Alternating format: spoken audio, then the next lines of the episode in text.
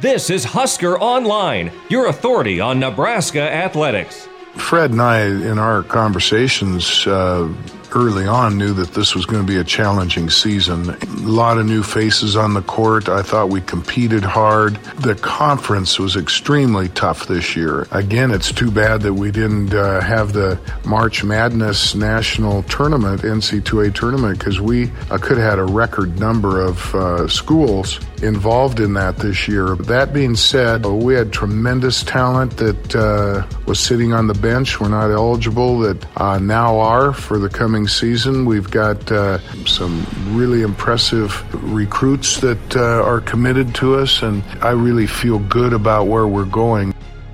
And welcome back here to the Husker Online Show. Sean Callahan, Robin Washut. That was Nebraska Athletic Director Bill Moos on his monthly radio show on the Husker Sports Network, chiming in about just the basketball season, which, as we know, was not pretty in a lot of respects. Um, but Robin, you know, a lot still has been going on with this roster uh, as of taping time here, though Tuesday. No player meetings um, as far as potential roster movement at this time.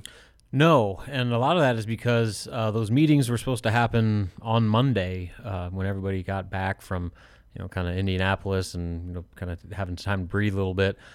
But with all that's happened uh, from that loss in Indy to to Monday, um, you know, there's just a lot of influx right now. I mean, there's a bunch of guys that aren't even in town. Uh, you know, Kevin Cross is back in Arkansas, Dachon Burke's in New Jersey, Cam Mack's in Austin, uh, and so I mean, there's the, a lot of guys that need to have very important um, in-person conversations with Fred Hoiberg that just aren't even here, and so I think that's going to kind of delay any potential roster movement we might see, um, you know, until that situation kind of gets figured out. But you know, I think that's just inevitable. Once those conversations do have you'll happen, you'll start to see uh, some movement with some guys leaving because right now, um, you know, they I guess depending on what happens with Cam Mack, they're one over um, with their scholarship uh, limitation uh, for next season, and so you know they, they got some they got to create some room, and it's going to be more than one guy. I would imagine right now, and I, I, think I said this last week, but right now the only guys I feel confident saying we'll be back next year are Thorir, Thorbjarnarson, and Arson,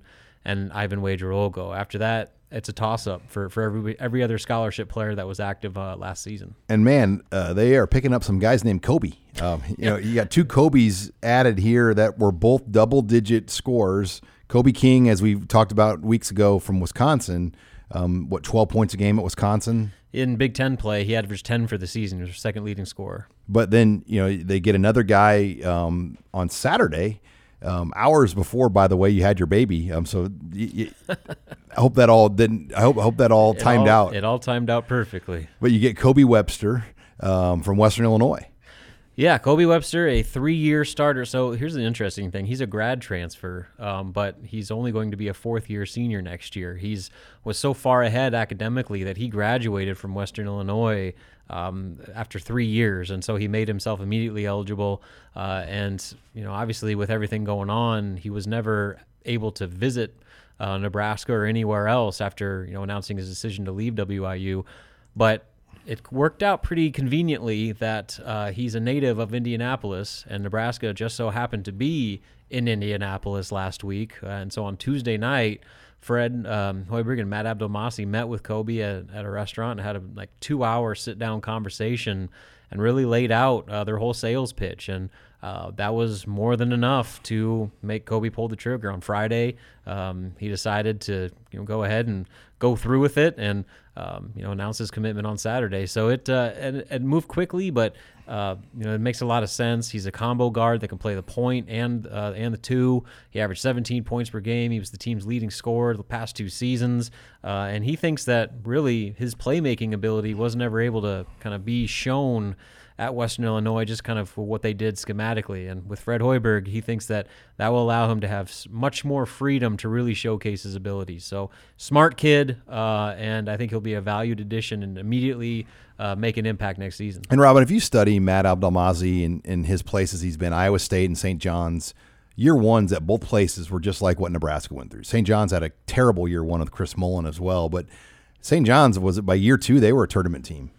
Yeah, and so and that's the formula. You basically kind of sacrifice year one and just try to get through it, um, and using that first recruiting class to stockpile for year two. And so Nebraska obviously did that with the three sit out guys, um, you know, and they kind of operated under the assumption that they were going to have more room available as the season went on. And you can just see how that worked out with um, the way the recruiting went down um, over the few months of the season. And um, now they're not done yet. Like I said, uh, Kobe Webster puts them at 14 scholarship players including Cam Mack and not including Charlie Easley. So um, you know they they've got some some shifting to do, and I don't think they're done yet. I would imagine there'll be at least one more uh, player that will play next year added, and then with that, with however many spots are opened up after that, you're probably looking at um, you know some transfers or maybe even some uh, red shirts, some true freshman red shirts that are going to come in uh, to fill out the rest of those scholarships. Boy, when you go back and we're not even talking about the Indiana game because it's it's obviously not really Yeah, we- part of the story. We don't need to talk about that. But just the um,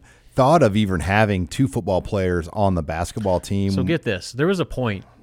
There was a point in that game when Nebraska's number two or three quarterback threw a pick and roll dish to the number two left tackle for who got fouled on a layup with the former head coach coaching on the sideline and another former head coach providing analysis on Big Ten Network. Like that was all happening, and that was the least weird thing about that night. When you, th- I mean, that puts into context as much of anything. I mean, that was like a side note. When any other moment in time, that's like one of the biggest stories in this program's history, and so it just just shows you how crazy things. Are. Now, is been. there? I mean, is there any backstory there of why Frost was so okay with allowing the football guys to play? Because you know there aren't a lot of football coaches that would just go for that on such a short notice. Yeah, I mean, I think part of it is you know Frost has shown that he's willing to do whatever he can to help other sports, and he and Fred have a really great relationship. If you remember on the opening press conference, Frost rode up in the elevator with him, and so he was there with Fred from the start. And um, I think there's a lot of mutual respect there. Um, you know, just as, as people, as athletes, and as coaches, uh, that kind of creates a, a, a more open dialogue when those types of things happen. So obviously, uh, Nebraska just threw a shout out to the football guys and said, "Hey, is, is there anybody you can lend us?" And you know, the football player or football staff came back and said, "Yeah, here's a list of guys," and they gave him, I think, three or four guys, and Nebraska ended up working a few of them out and ended up settling on Vedral and uh, Banks. And I think part of that too, with Frost being willing to do that, especially at the time, um, right as spring ball was going on, was he thinks that the basketball team can maybe return the favor down the road uh, if they're recruiting a kid that you know maybe has a real desire to play two sports. That um, when football wraps up in the winter, you know if he can join the basketball team as a walk on, that's something that football can sell. Um, and you know knowing that you know they've already scratched Fred's back, Nebraska would probably be more than willing to help out the football program in return. Well, you're expecting things to probably pick up here sooner rather than later, as far as some of these meetings. I mean, you would imagine by the end of the week because they want to get this thing settled as quickly as possible. But again, they might be phone meetings It's, too. Yeah, I mean, I that's probably the next step they have to take, especially if guys, you know, are so far away and the travel restrictions and all that stuff. And if a So- guy's going to transfer, you got to give him some adequate time. Exactly. It- It's in the best interest of the team and the player. So uh, I would imagine by the end of the week, uh, we should have a much clearer idea of what this roster is going to look like and what the needs are going into the rest of the recruiting cycle. All right, when we come back, Husker Online intern, uh, our very bored intern, Allie Snow, is going to join us in the studio as she is uh, stuck on uh, stuck in a, an empty campus housing building right now, essentially. So she joined us here for the, the show, and we'll take your questions in the mailbag next. You're listening here to the Husker Online Show.